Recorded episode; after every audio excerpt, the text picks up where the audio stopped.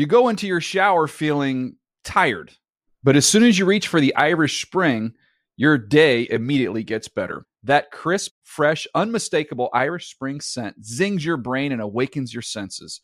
So when you finally emerge from the shower, 37 minutes later, because you pay the water bill so you can stay in there as long as you want, you're ready to take on the day and smell great doing it. Irish Spring Body Wash and Bar Soap. Fresh, green, Irish. Shop now at a store near you. Hey,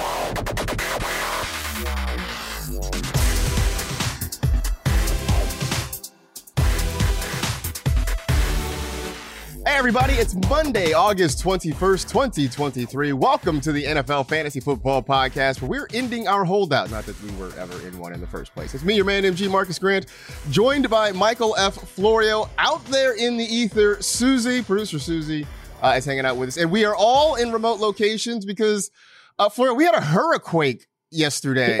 um, it was like all of the all of the nat- it was like the Avengers of natural disasters teamed up to descend on Los Angeles. Uh, I assume everyone is is safe and healthy where you are uh, in your part of Los Angeles, though.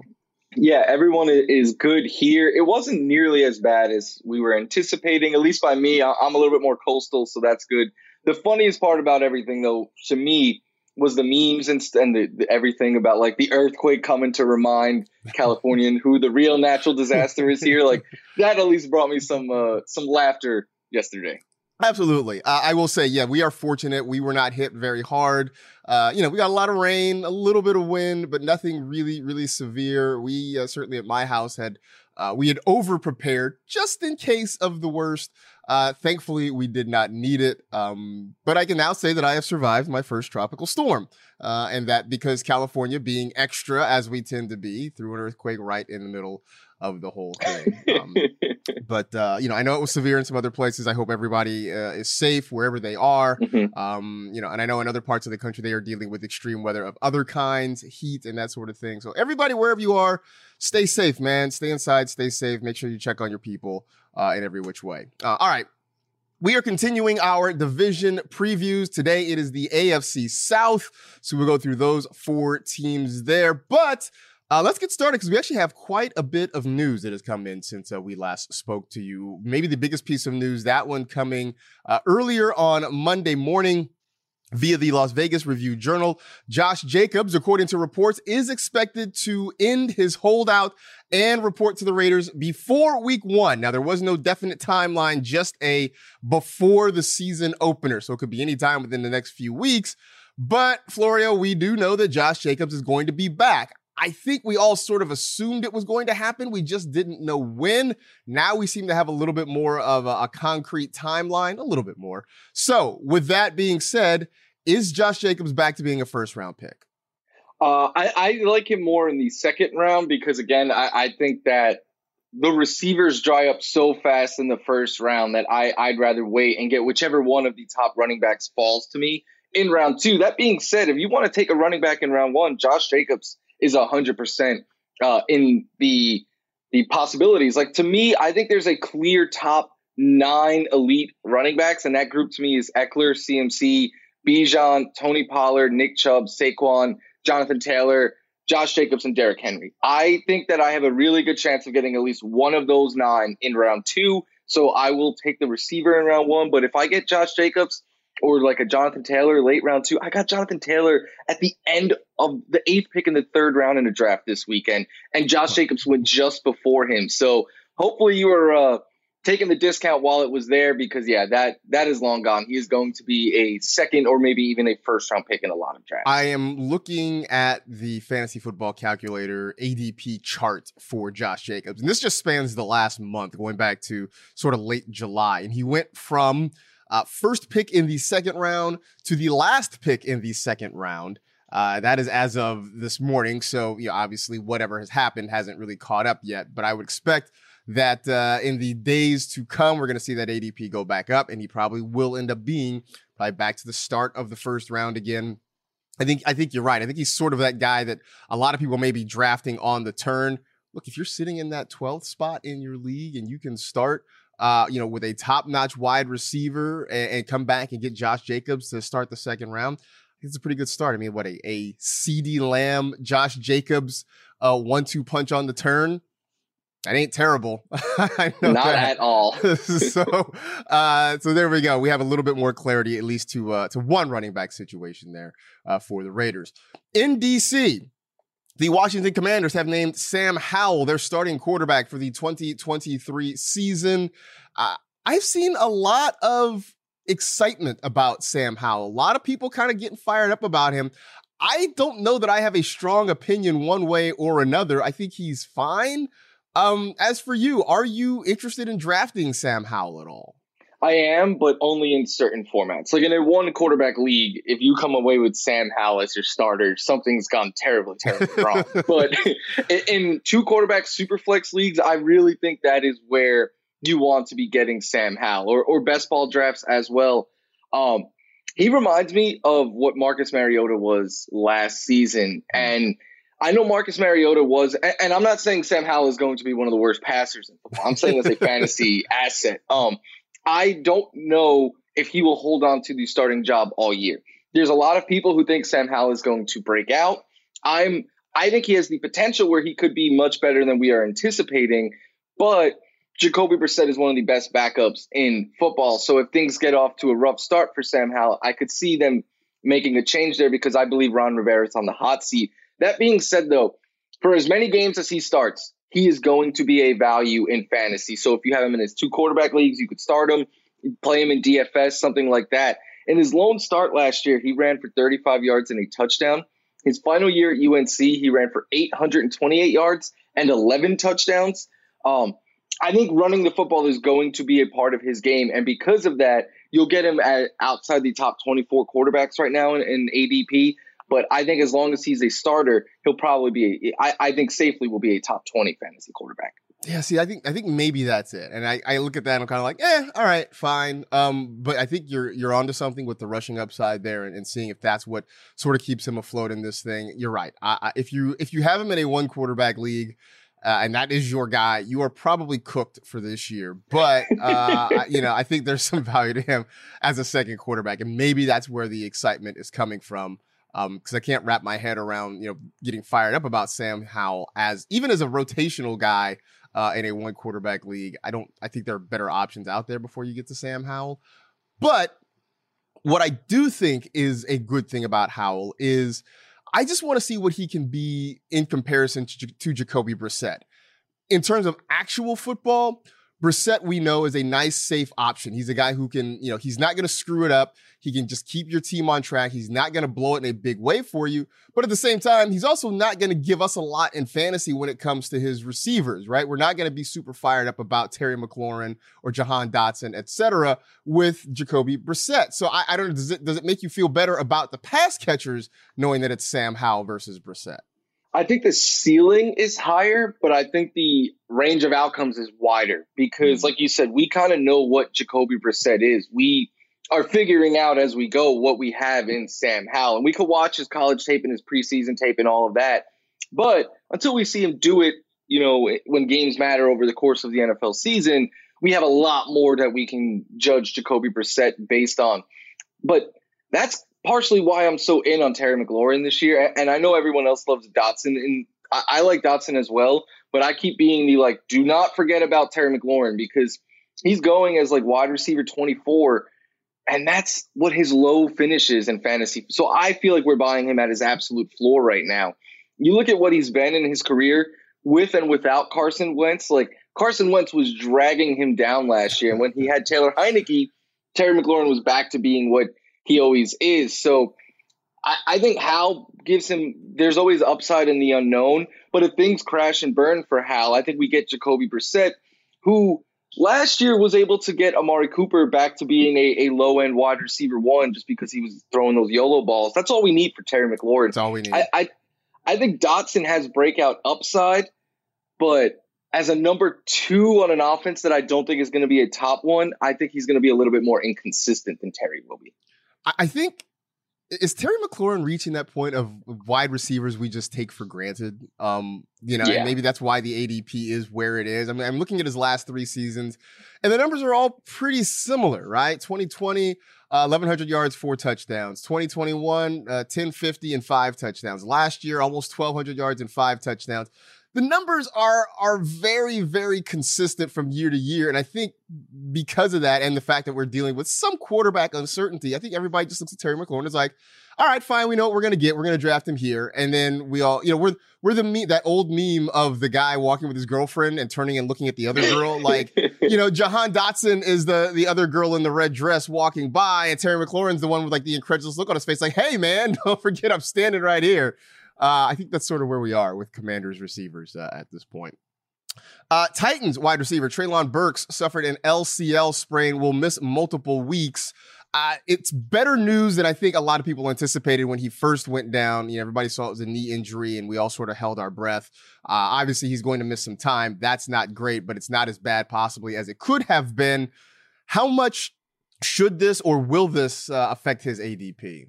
I think it should drop it a bit. But that being said, I've already been the low person on Treylon Burks. Like he's not a top 40 wide receiver in my rankings for me. Mm-hmm. And I know other people are bullish on him, but my thinking is in the last, uh, I believe it's six years uh, under Mike Vrabel, uh, the Titans, their highest finish in pass attempts has been 25th out of 32 teams. So I expect them to still run the ball a lot. Ryan Tannehill, I think I've come around that I think Ryan Tannehill will probably start all year because the, the Titans backups are they're not ready yet. But Tannehill is declining a bit. D Hop is going to be the number one.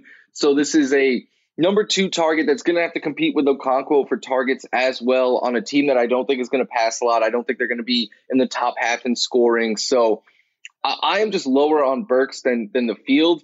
But now I, I'm anticipating that his ADP will probably fall closer to where I have him ranked because all summer long he's been going way before I've, I've considered taking him. So as of the moment, he's now fallen, by the way, to, to wide receiver 42. So I think everybody's put him outside the top 40. And okay. the ADP has dropped almost around in the last week. So, and that was, I think, it feels like that was happening even before the news of the injury came out. So maybe people were starting to sour on him. I'm with you. I, I once they got DeAndre Hopkins, that sort of spelled you know, I won't say the end for Treylon Burks, but it was definitely going to take a lot out of him, right? I mean, you you don't bring in a guy like Nuke Hopkins and not feed him all the targets you can, and in an offense that's just not going to be pass heavy. Um, there just doesn't seem to be a whole lot left for Treylon Burks. Now he's going to miss multiple weeks. I think this takes a big chunk out of his ADP, and I think if you were on the fence about him, uh, this probably puts you off of drafting Treylon Burks. Uh, we'll talk more about the Titans in a little bit when we dive into uh, the AFC South preview. Uh, last one here. The Lions likely shutting down Jameson Williams because of a hamstring for the rest of the preseason. You like you like Jameson Williams. I like Jameson Williams. A lot of people like Jameson Williams. But at some point, do we have to see him on the field? I mean, he missed all of last preseason with an injury. He missed most of the regular season as he was rehabbing. Now he's going to miss pretty much most of this preseason and the first six weeks of the season. I know we like the guy's talent, but Mike, we got to see him play football at some point, right? Yeah, this is this was far from ideal for him because last year was a, a washed year. Like like you said, he was recovering from the ACL, uh, so we didn't really see him the, at all till late in the season. And when we did, he was very limited. They they were basically using him just to be like the flanker on the outside and, and take the safety deep. And and it, there was a number of times where he got behind the secondary uh, and, and, could have had a long touchdown had Goff connected with him. We saw that uh, in training camp this year. I still think Jameson Williams has very high upside, but he needs the reps. And and that I thought him getting game reps like week one, everyone was like, Jameson Williams is still out there, even though the starters got pulled. And I'm like, yeah, he should be. This is a guy who didn't play much football last year. We need him out there and need him getting in sync and stuff. So this wasn't great. And what makes it worse is during the six weeks, he's not going to be at the Lions facility. So now we got to worry about him with his hamstring and make sure that he's not pushing it before the team thinks he's ready or anything along that.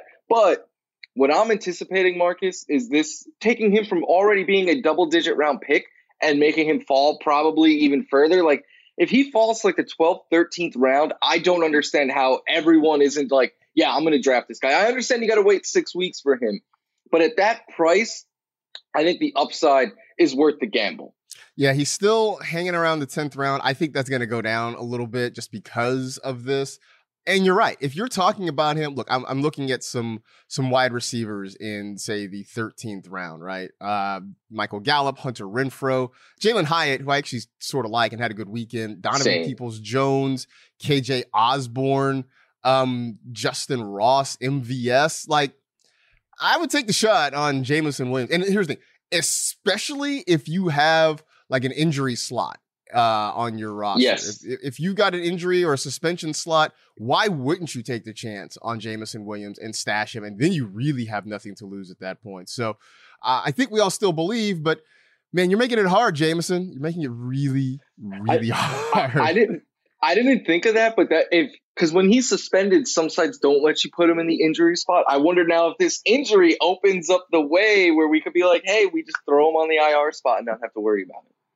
Uh, yeah, that's that that probably would uh would work. All right, um, let's get into the AFC South. Let's start, of course, we're going uh, in alphabetical order by city names. That starts us with the Houston Texans. Last year, their top fantasy scorer at quarterback was Davis Mills, 196 and a half points, QB 21. Dameon Pierce, the top running back, uh, 166. He was RB 27. Brandin Cooks, your number one wide receiver in Houston, 145 points and some change. Wide receiver 49, Jordan Akins. I had to really scout. I'm like, who? I really was like going through them, like, who was the tight, oh, the Texans tight end last year? And I had to go look it up. Like Jordan Akins, 116 and a half points was tight end 18. Uh, big losses in the offseason. Kyle Allen, Rex Burkhead, Brandin Cooks, Phillip Dorsett, Jordan Akins, and OJ Howard. They did add Case Keenum, Devin Singletary, Noah Brown, Robert Woods, and Dalton Schultz in free agency. Of course, they drafted CJ Stroud with the number two overall pick, and they drafted Tank Dell as well. First off the board for the Houston Texans, Dameon Pierce. Right now, near the end of the fifth round, which gets me to my first question. First, let's start with a more or less. 1,250 scrimmage yards for Dameon Pierce, more or less. I'm gonna go with more. He ran for almost a thousand yards in 13 games last year. Uh, he he was more involved in the passing game than I remember. It felt like he wasn't very utilized, and then you look and it's like 40 targets in 13 games isn't terrible. Um, and we were on the ATN podcast the other day, and uh, Gregg Rosenthal was talking him up, and and I said my concern was that maybe they sprinkle in more Devin Singletary than I would like to see, but this weekend Dameon Pierce played every snap with the starters, uh, I, I believe, and he was out there for the passing down situations. So I've come around on Dameon Pierce. I always loved his talent. I was in on him last year. I just had concerns that, hey, is Devin Singletary going to get like 40% of the touches here? Because that is more than any other backup running back saw last year. But I do think Dameon Pierce is going to get a heavy, heavy workload. And as of right now, I have him as my RB 17 directly behind like Aaron Jones, Kenneth Walker, Miles Sanders, I could probably be easy easily convinced to move Dameon Pierce ahead of some of those other running backs. So if you want to push him as a top 15, I think that is fine. I, I put out on Twitter this weekend, if he gets passing down work, I think he finishes as an RB1 this season. It's funny because I think we're starting to put all of these things together. Because I, I sort of liked Pierce. I definitely loved him at that ADP. I was totally fine taking him, you know, late fifth round. I remember early in training camp, videos of him catching passes and, and stories about him studying Christian McCaffrey. And I think we all were sort of like, yeah, all right, man, that's that's cool. I mean, I'm glad you're doing it, but whatever. Um, but he is starting to get more of that passing down work, and he is starting to play more of those snaps. Uh, I mean, you talk about Gregg Rosenthal; he was flabbergasted that, that Pierce was going uh, as late as he was. But I think people are starting to clue in a little bit more, and I think you're going to see that ADP start to rise from the end of the fifth round. It's wild though because it wasn't that long ago. He was kind of a late fourth round. I'm not sure why he fell a full round, but I think you're going to start to see it go back up because like you mentioned, signs are pointing to him being the guy in that Houston backfield. And I think we overlook, I think we should overlook um, the the idea that the Texans offense is going to be bad just because volume is potentially going to be there. Which sort of gets to the next question. Uh, are we overlooking Devin Singletary in the 11th round? Although I think that if we're really in love with Dameon Pierce, maybe we're not. Yeah, I, I think that's an appropriate value for Devin Singletary. I do think that he is one of the better backups in the league. So if anything was to happen to, to Dameon Pierce, we know that Devin Singletary can lead a backfield and, and handle a lot of work. The issue is I, I, look, I rooted for Devin Singletary for years in Buffalo. He's a really nice guy. Uh, he did a lot for the team and everything. He's as league average as league average can kind of get. Like he doesn't have explosiveness. He doesn't. He's he's a good pass. He doesn't do anything great where you're like, this is the role we could pencil him in. So I, I think at round 11 as one of the top handcuffs, that that's a an appropriate range for Devin Singletary. I think so. I think I think it's funny. I think he's gone now to being more of a handcuff, more of an insurance policy uh, than maybe a complimentary back. Because again, if if we are reading the tea leaves right in this preseason, uh, it seems like Singletary may not have enough standalone value. He'll get some occasional work, and if something were to happen to Dameon Pierce, we know he can step in. Um, yeah, David, Devin Singletary in Buffalo was incredibly frustrating because they loved using him between the twenties. Uh, you know, I used to always say it, he needed three forms of, of ID to get into the end zone. Uh, that made him really, really work. He catch the ball occasionally, he'd get some carries, but it seemed like whenever they were close to scoring, it was somebody else uh, that was getting the, the glory there. So, you know, if that's again happens in Houston, considering they may not score a lot of points, uh, that really makes it hard for Singletary to have any standalone value. Uh, how do you feel about Dalton Schultz this year with the uh, Houston Texans? I at the start of the, you know, like when he signed and stuff, I was like, oh, this guy is going to get peppered with targets, and I had him as a top. He was my tenth ranked tight end for most of the summer, but actually today I have lowered him. I uh, I boosted both of the rookies ahead of him, so Dalton Kincaid and Sam LaPorta. Uh, Dalton Schultz isn't standing out in the preseason, and from what it sounds like, it, he's one of the targets, not like the top target. I thought he could be the top like safety blanket for the young CJ Stroud, but they have a lot of receivers there as well. So to me, Schultz is more of a floor play and someone that I, I would like to take as like my tight end 12 or 13 something. I think you pair him with one of the young rookies. Like that is an approach that makes sense to me because you still get the upside swing in a kincaid or laporta. And then if things go wrong for them you have a tight end that you at least feel like you could throw in and start in dalton uh, in dalton schultz. I just i haven't been able to wrap my arms my head and my my brain and my heart and all of that around dalton schultz uh, this year just because i think where you're getting him, first of all, you're sort of getting him in the kind of that mid to late uh, range. Um, trying to look right now. He's going, say, 10th round. I think we know that the floor for him is pretty safe, although it's pretty low. And I feel like the ceiling is also fairly low for him. So, like, having Dalton Schultz means you're getting a lot of six point weeks, which is fine. I would rather take the swing if that, if I'm waiting till that range to draft a tight end, I would rather go for a guy that I think has upside. I think Tyler Higbee has better upside this year. I think Dalton Kincaid, Sam LaPorta, these are all guys that are going around the same time or later. I think there's better upside there. So I just I think Dalton Schultz is fine. He's uh, you know, to, to, to quote our friend and producer Hytham Kalani, he's oatmeal, right? It's just it's fine. I would rather take a shot at some chilaquiles a little bit later and see if maybe those turn out to be a little bit spicier than than what I wanted. So I'm I think I'm out on Dalton Schultz. Indianapolis Colts, uh, next up here, their top fantasy score from last year. Matt Ryan, 168.3 points. He was the QB 26. Jonathan Taylor, uh, no surprise, the top running back, but injuries sort of limited him last year. Uh, fewer than 150 fantasy points for him. He was the RB 33.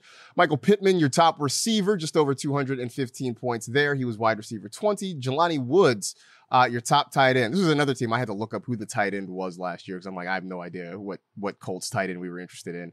Uh, Jelani Woods, tight end 35. In the offseason, they lost Matt Ryan, Nick Foles, Parris Campbell.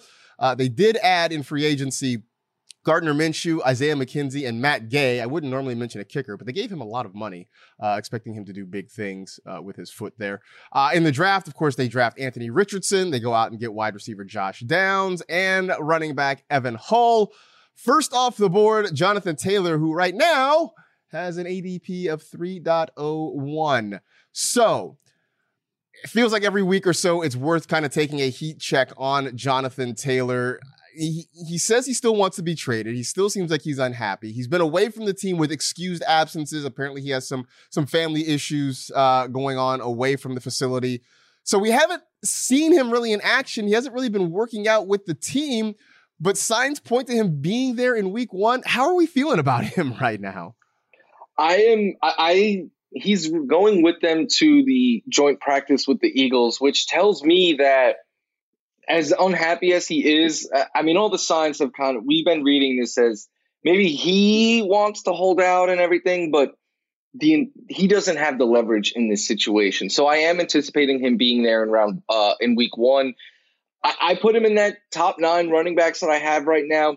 I have him right now currently ranked as my RB seven, but I'd be lying if I to- didn't tell you that like there's five running backs that I I'm struggling with how the order that I want to place them in, and uh, Josh Jacobs and Jonathan Taylor are two of those five that that, that we are talking about today. But like he fell to me in the third round of a draft the other day that I was able to start Cooper Kupp, Garrett Wilson, Jonathan Taylor. Like I, I will take that start all day long if people are going to allow you to get it. But I don't think that's going to be the case anymore. I think Jonathan Taylor is firmly going to be a second round pick. As I'm anticipating the first round being all a lot of receivers, the second round being a lot of running backs, and I have no problem taking him with a second round pick. No problem taking him with a second round pick. I'm with you. I mean, I think we all believe he's going to play, understanding his unhappiness, but he's going to be there. He's not injured. I mean, I know there may be some minor tweaks, but you know, at this point, everybody sort of has that. Um, you know, and he's going to play hard. He's going to play well. So I think, you know, if, if you're getting him in the second round, that's great. If somehow he's still lasting till the third round, that also is amazing. But I have no qualms about drafting Jonathan Taylor uh, wherever he's going off the board uh, at, the, at this point. Um, will the Colts have a top 20 fantasy receiver? And I ask it because Michael Pittman last year was the wide receiver 20. You know, it looks like Anthony Richardson might be a better passer than anticipated, but we still have questions there. Um, you know, can can Pittman or anybody else in that wide receiver room reach that plateau of wide receiver 20, or is that asking too much this year? I think it's asking too much. Um, you you look at the Colts last year, and I understand that like he because of volume had finished as the wide receiver twenty, but they threw the ball because they were trailing like over six hundred times because they were trailing often in games. I'm thinking this year they're going to run the ball a whole bunch more. Jonathan Taylor was hurt for a lot of last season. Matt Ryan was a statue. It got so bad in the running back room that they had to acquire Zack Moss.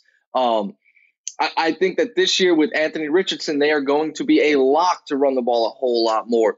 And this is something I was talking about um, this weekend. The Colts might throw for 3,000 pass. Like if, if Anthony Richardson finishes with 3,000 passing yards this year, I think we will say that that was a successful rookie season for him. I think he could finish with more than that, but I, am going to put it at like 32, 3,300 is probably the cap. I don't think he's going to come in all of a sudden and be the one of the best dual threat quarterbacks ever off the jump. I think it is in the range of his outcome, but I'm not going to bank on it. So we could be talking about 3,000 passing yards, and even in a super funneled offense, it's hard to get to a thousand when when it's that low. So Michael Pittman Jr. As much as I like him as a individual talent, you might remember like last season I was hyping him up a lot. I'm out on him. Uh, also, the OC Jim Bob Cooter when he last ran an offense it was built around short, quick passes to the slot receiver and the the running back. Michael Pittman Jr. is a very different talent. I, I think he'll have weeks where you want to use him in fantasy, but as the whole, I think it's going to be very inconsistent, and I do not think he gets top twenty. Yeah, I'm I'm with you on that. I think I think you know top twenty five. Maybe we can talk about that. I just don't know that there's going to be enough passing volume to, to really facilitate that, unless somehow you know there's one of these guys that just catches a whole lot of touchdowns. But even then, uh, I get the sense when the Colts get close, you're going to see Richardson or Taylor sort of handling a lot of that work. I just don't imagine them throwing the ball a, lot around the goal line. That it's tough to do. First of all, tough to do it successfully. That's why you, you know you see guys like Patrick Mahomes doing it, Aaron Rodgers doing it. You're talking about high elite level passers, uh, and no matter what you think of Anthony Richardson, I think we all agree he's not there yet. So we'll see. I don't think I don't think top twenty is really possible. And I'm with you. I don't think I've drafted a lot of Michael Pittman so far this season just because uh, I don't know what to expect. I will say this uh, Pat Daugherty, aka Roto Pat on Twitter, uh, sort of talked me into maybe taking a few late shots at Alec Pierce. Uh, with the idea that we could see more of a vertical offense and Anthony Richardson taking some shots downfield and, and maybe a few big chunk plays to Alec Pierce.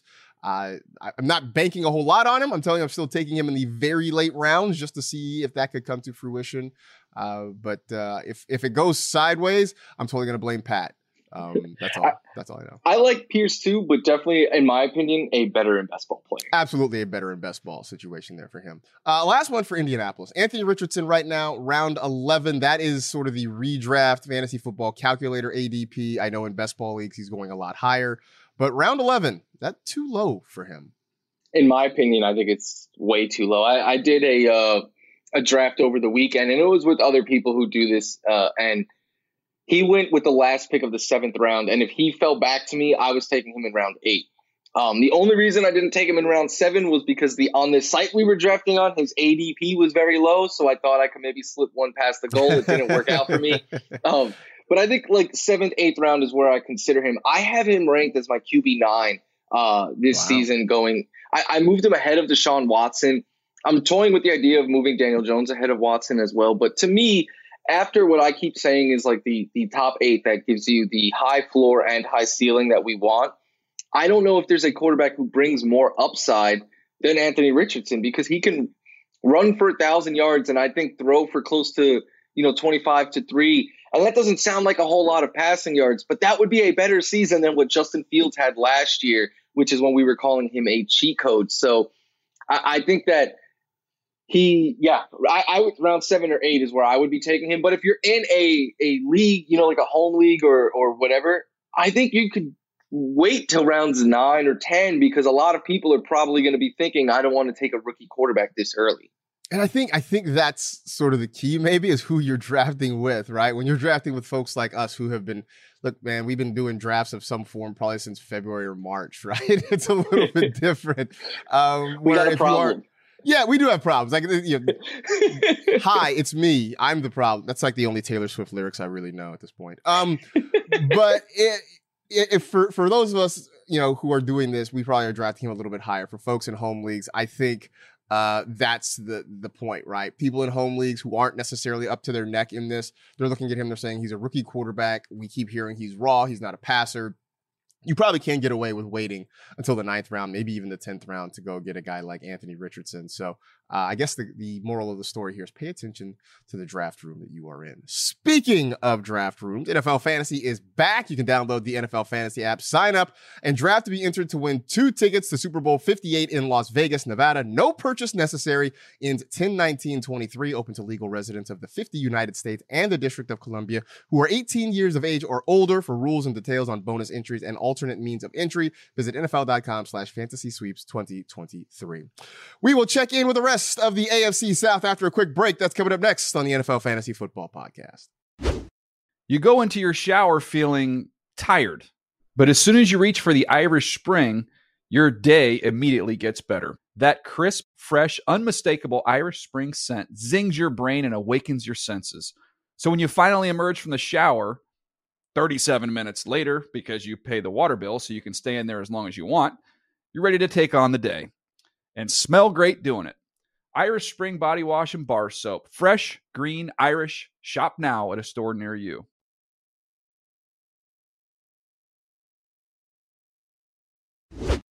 Next up, it's the Jacksonville Jaguars, who had a little bit of an offensive renaissance last year. Their top scorer quarterback last season, Trevor Lawrence, was the QB8, just over 303 fantasy points.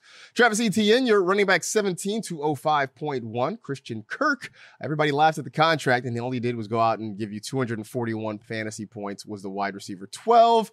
And Evan Engram, who a lot of us had given up on, me, I'm one of them, uh, was the tight end 5, 176 0.9 fantasy points. In the offseason, they lost Marvin Jones and Chris Manhertz. They did add D'Ernest Johnson through free agency. Uh, I guess you could say they added Calvin Ridley as well.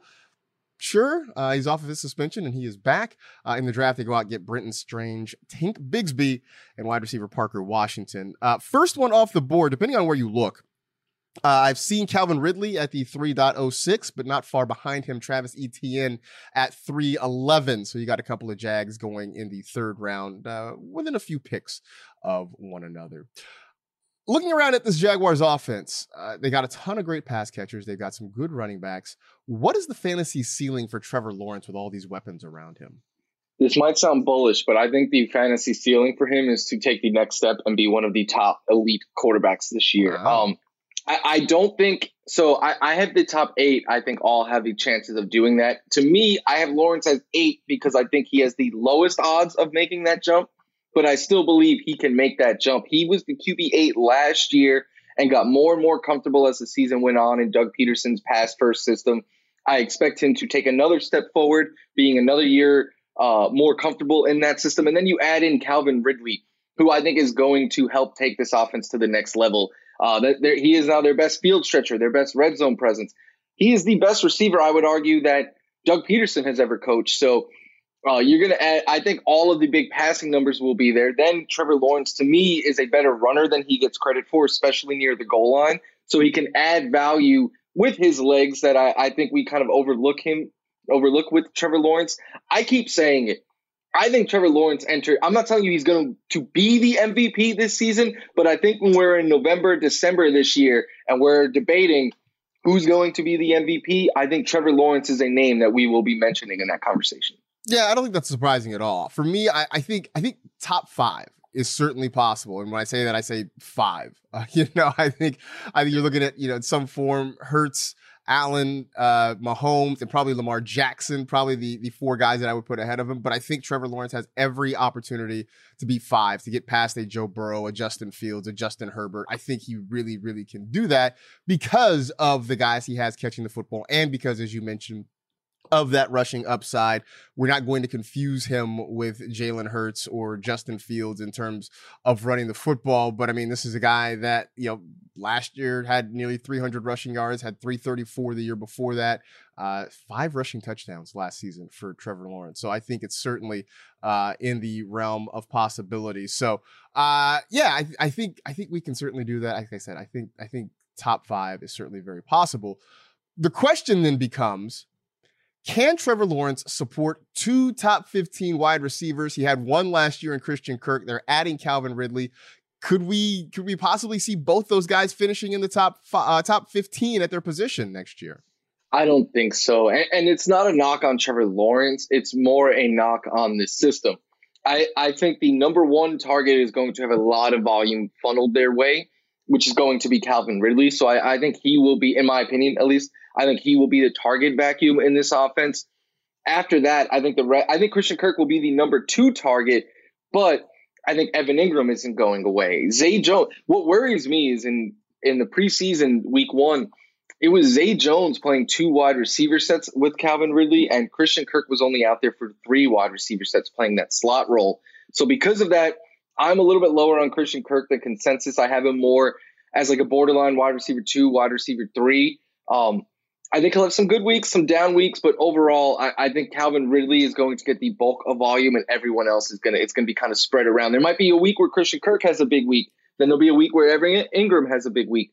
There'll be a random Zay uh, Jones week mixed in there as well. So because of that, I'm to say no, but I do think Calvin Ridley finishes as a top 12 fantasy wide receiver this season. Yeah, the only two pass catchers I've really been drafting consistently from Jacksonville, Calvin Ridley, because as you mentioned, I think he's going to be the target leader this year, and Evan Engram, just because, again, we keep talking about this, right? To be a top 10, top 12 tight end, doesn't necessarily take a whole lot. So even if Engram steps back from where he was last year, just by virtue of the position he plays, he could still be a top 10 guy. So I this isn't some, you know, grand endorsement that Evan Engram's going to take a huge step forward. I mean, last year 73 catches, you know, 760 yards, four touchdowns. It's pretty good season. I think those numbers come down, but I still think it's good enough for him to be a top 10 fantasy tight end. So those are the only guys I'm really taking.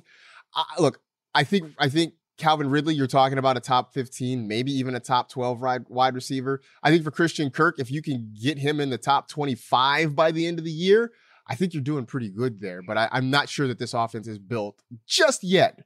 Uh, you know, maybe maybe if Lawrence does make that leap that you're talking about and getting into the ranks of the elites and getting into that MVP conversation, maybe we can revisit this discussion. But right now, I just I just don't think it's going to happen. Um, last one about the Jags here. Are you buying into the Tank Bigsby hype? To an extent, yes. I am buying in that I think Tank Bigsby is a good running back. I think he's a good talent. I think that he is a bigger threat to eat into Travis Etienne's workload than any other running back was last year. And hearing that his role is going to expand this se- as the season goes on only reaffirms that concerns for me. Um, but I, I am not of the mindset that I think Tank Bigsby is going to come in here and steal the job away from Travis Etienne and be the lead running back. If anything, to me, though, it's made me shy away from drafting Travis Etienne because it's one of those situations where pending if, if like Etienne gets hurt, I think Bigsby rocket ship, rocket emoji, all of that. But um, if they both stay healthy, I think it's one where they're it's more they're eating off of each other's plate than both of them have standalone fan. Well, obviously Etienne will have standalone fantasy value, but you know what I mean. Uh, no, I do, and and I'm I'm kind of with you. I think I think Tank Bigsby's hype makes me less excited about Etienne than I would be more excited about Bigsby. And look, the thing about you know fantasy football, if you play long enough, you know every player has a value somewhere in some format. And I think for Bigsby, if you're talking about dynasty leagues, uh, and you're talking about rookie drafts and and that sort of thing, I think there's some value for Bigsby. Or if you play in an obnoxiously large and deep league, there's some value for Tank Bigsby. But I think it's going to be hard to you know get him the opportunities. Uh, on a regular basis for you to start him week to week. And I think even Doug Pederson himself has sort of said, hey, look, we like what he does. We love, you know, we love the things he brings. Let's pump the brakes though before we talk about giving him a big role in this offense. So I think that alone should sort of cause us to maybe stop and take a deep breath for a little bit. But um, I don't know about you, but like every time he does something, I see the I see the hive, I see the hive forming and buzzing. Uh, you got like Jaguars accounts out here tweeting out pictures of tanks and gifs of tanks rolling over things. Uh, it started to it started to be noticeable uh, that Tank Bigsby hype. He, to, to me, I think he's one of the top handcuffs, and that's kind of where I think. Like, I don't think I'm gonna ever want to be like, let me get Tanks Bigsby into my as my flex. You know, like right. I, I don't foresee that happening. you say that now, but as somebody who's gonna write the sleepers column, I guarantee you that like in week 14, I'm gonna be looking around and be oh, like, yeah hey man, Tank Bigsby looks all right this week. like I know that's going to happen. Uh, last team up here is the Tennessee Titans. Uh, their top fantasy scores last year. Ryan Tannehill, your number one quarterback in Tennessee. He was the QB 27 overall. El Tractorcito, Derrick Henry, uh, 302.8 points. He was the RB4. Robert Woods, your number one receiver from Tennessee, 115.7, uh, wide receiver 59. And uh, your top tight end, tight ends, I guess I could say. Austin Hooper was tight end 24 with 97.4 points. Just point two points behind him, two tenths of a points behind him was Chig Okonkwo at 97.2, the tight end 25. So they were, for all intents and purposes, the same player last year in terms of fantasy. Uh, your losses, Josh Dobbs, Robert Woods, Austin Hooper, Geoff Swaim, all gone in free agency. Just one move, but it was kind of a big one, at least on the offensive side, that is. Uh, DeAndre Hopkins comes over uh, in in free agency. And in the draft, they go out and they draft Will Levis at quarterback, and they add running back Tyjae Spears. First off the board, Derrick Henry 2.05. By the way, I mean this isn't new, but for you noticing like all these first off the board running backs. I mean Derrick Henry in the second round. Talk about Josh Jacobs potentially second round, Jonathan Taylor second, maybe third round. Um, this this was this was unheard of. Like even three years ago, they were talking about these guys in the second or third round. This is wild, man. It's why take a receiver in round one. The, the round, the running back value in round two is insanely good. It is really, really, really good. Uh, all right, but let's get to the Titans here. Tyjae Spears, talk about the drum beats for uh, Tank Bigsby. Tyjae Spears getting some run as well. Again, I don't think you're gonna you're gonna pick him up and start, start him as a flex on a consistent basis, but will he eat into some of Derrick Henry's proju- uh, production with with a running back that is starting to get up there and is taking a lot of wear and tear? I don't. I'm not anticipating that. I, I think Spears will have a role because I don't think Derrick Henry is going to get every single one of the touches in this backfield. But I, I think his role is more of like a handcuff in case something happens to Derrick Henry at this stage in his career. But he's in the final year of his contract. He's 30 years old, like you said. He has been this offense for years. I don't think they will change it unless they have to. I, I for me, the thinking should be like, hey, this is our final year with Derrick Henry. Let's get every ounce of football out of him that we can before we uh, move on after this season. So I, I am still putting Derrick Henry in in my top nine running backs as the elite nine. Um, and I know people want to say, "Oh, he's had a lot of touches and uh, he's 30 years old and everything." There's been a number of running backs who have done what he has done in his career and still at this age gone on to have RB1 seasons. And Henry actually has the fewest amount of volume of all of them. Plus, you add in the fact that he was learning how to catch the ball last year and be used yeah. more in the passing game. I think he has a path to being the RB1 again, and we are getting him cheaper than ever. So, yeah, I'm still all in on Derrick Henry.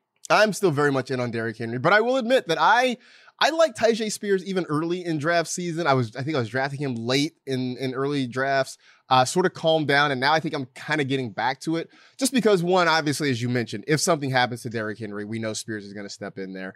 I do think he has a role, but I will admit that you know, in redraft leagues, I think there's going to be very few opportunities for me to use him. I think, you know, maybe in a best ball situation, he could come up and be in play uh, a couple times, depending on what the rest of your roster looks like. But I will say that I am intrigued. And I think some of it was, I know early in the spring, there was talk of, well, what happens if the Titans start bad? Do they trade Derrick Henry just to just to get something in return so he doesn't just walk away potentially in free agency? And I think that had me intrigued. I know that conversation has sort of calmed down a little bit, but you know, it's still sort of hanging there in the back of my mind. We'll see. Um, are we overprojecting DeAndre Hopkins? From the moment he signed there, we were all excited. We're like, he's going to get all these targets. He's going to be nuke again. It's going to be great. And then I saw that Robert Woods was the wide receiver 59. And I'm not, I'm not saying that DeAndre Hopkins is where Robert Woods is at this point in his career, nor has he ever been Robert Woods at, you know, in his career. But the fact of the matter is, there just wasn't a lot of passing volume. There wasn't a lot of passing production. Uh, are we are we a little bit too excited about what New, Hop- New Hopkins can be with the Titans? I would say yes, but that is because I am not excited at all. Um, like I, I have D Hop ranked as my wide receiver 22, but even when like he is my highest ranked receiver and I'm doing a draft, I don't ever i'm never like you know what? I i have to do it. I'm always just like yeah i'll go in another direction. Maybe i'll wait around on my next receiver or something like that. Because i still think deandre hopkins can play. Uh, he showed us last year he still has talent. But i said it earlier in the show 25th is the highest the titans have finished as passing in the last like six years. Um, Ryan Tannehill is up, getting up there in age. He's already showed signs of declining. If things go really bad here, they will make a move to Will Levis or Malik Willis. Um, this is just to me, and then also we have to worry about health with DeAndre Hopkins because it's now been a couple of years since we've seen him play a full season. I think there is a lot working against DeAndre Hopkins here. I feel like to me, we are drafting him close to his ceiling in this offense. A big name, I get all of that. I, I, still think he could play, like I said, but because of this offense that he's in, I just I, I let other people in my league draft him. Yeah, I've drafted him in a couple of spots, and it just, I, I, think it just sort of took my breath away when I went back to look at the Titans passing stats. It's like one of those things where in your mind, you're like, you know, they don't throw the ball a lot. You know, they're not a high volume passing offense. But it really did. I had to catch my breath when I kept scrolling, you know, like the, the wide receiver finishes looking for the top Titan. And I, I got all the way to 59 when I saw Robert Woods. I just like, it was like a, oh, wow. Like it just really to see it visually sort of sort of caught my breath. Um, and so like I'm I think you're right when you say you're we're drafting him at his ceiling. I also just think there's something to be said for the big three pieces in this offense. You've got you know Ryan Tannehill at 35. Uh, Nuke himself just turned 31 earlier this summer. Uh, Derrick Henry will be 30 by the end of the season. I think early January he turns 30 years old. So you were talking about a low volume passing offense that is getting up there in age when you look at their key skill position guys. Uh, and then you got Treylon Burks, who's a younger player but is injured right now. There's just a lot that, you know, when you really look at it, sort of worries me about the Titans. In real football terms, Mike Vrabel will get these guys playing, and they even if they don't make the playoffs, they'll at least be competitive. We know that. Uh, but fantasy, it's just it's kind of a scary situation. So with that being said, they don't throw the ball a lot. They have DeAndre Hopkins. Treylon Burks will be back at some point. Is Chig Okonkwo off the board now, or does does being a tight end keep him still in play? It's that exactly. Um, it, of all of these Titans pass catchers, if I'm going to take one, Okonkwo is probably the one I will roll the dice on because not only did he lead tight ends in yards per route ran last year, which is extremely impressive, like you said, the bar for being a tight end one is like he could average nine fantasy points per game and be a useful fantasy tight end. Where if Trey Burks did that, we'd be throwing him back on the waiver wire. So right. the the bar for a tight end is just so much lower, and he I think is a good player, a great athlete, great with the ball in his hands after the catch. I have him ranked as my tight end 16. I, I might bump him up a little bit, but to me, I, I think that's he's a good upside tight end too. Like if you I wouldn't pair him, say, with like a Dalton Kincaid or Sam LaPorta because I don't think there's a safe floor there. But if I had a tight end uh, that I thought like brought a safe, like say Evan Engram or something like that, and I was in the market for a tight end too, I think a Okonkwo is an upside shot that you could take. Yeah, I think I think that's the move there, right? If you're drafting Okonkwo, hopefully you have another more stable tight end that you can feel confident week to week. If you are drafting a Okonkwo hoping that he is your tight end one, uh, that's going to be frustrating. He's in that group of what? There's probably about 18 to 20 guys that can finish literally anywhere from the tight end like nine to the tight end 25. You know, mm-hmm. there's like so many of those guys, and, and he very much is one of them. So I, I completely agree. I guess I'm not totally out on him, but uh, my excitement level is not where it was, say, in you know April or May uh, before before DeAndre Hopkins came in. So we'll we'll see about that. Um, there it is. That's the AFC South. I'll be back with you later on this week with the A uh, the NFC South, uh, I should say. And uh, Florio, we had some interesting guests coming up. Uh, we got some, you know, it's funny. We, I will admit, some of this is like because I was lazy and didn't really reach out to people, but people uh, have expressed interest in being on our show, so that sort of works. But uh, we got some. Int- we have we had Chris Johnson. We have another former player. Do we want to tease who the former player is that's that's coming on with us soon? Ooh, yeah, we could do that. Okay. Uh, former former Bill wide receiver, great, great. Is that he's, he's a, a great he, Bills great Bills wide receiver, right? He was in my lifetime as a fan. I was too early for the '90s teams. To me, he was my favorite wide okay. receiver, and I think the best Bills wide receiver until they got Stefon Diggs.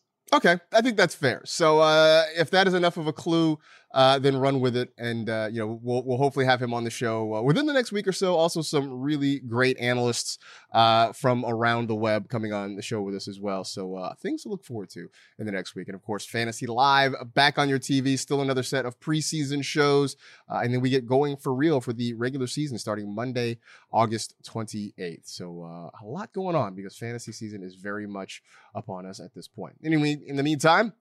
That'll do it for this edition of the NFL Fantasy Football Podcast. He's Mike. I'm Marcas. Stay happy, safe, and healthy. Do good and live well. Uh, stay safe, please. Just really want to enforce that, especially with all this weather going around uh, across the country. In the meantime, enjoy your days, everybody, and we'll talk to you again on Wednesday.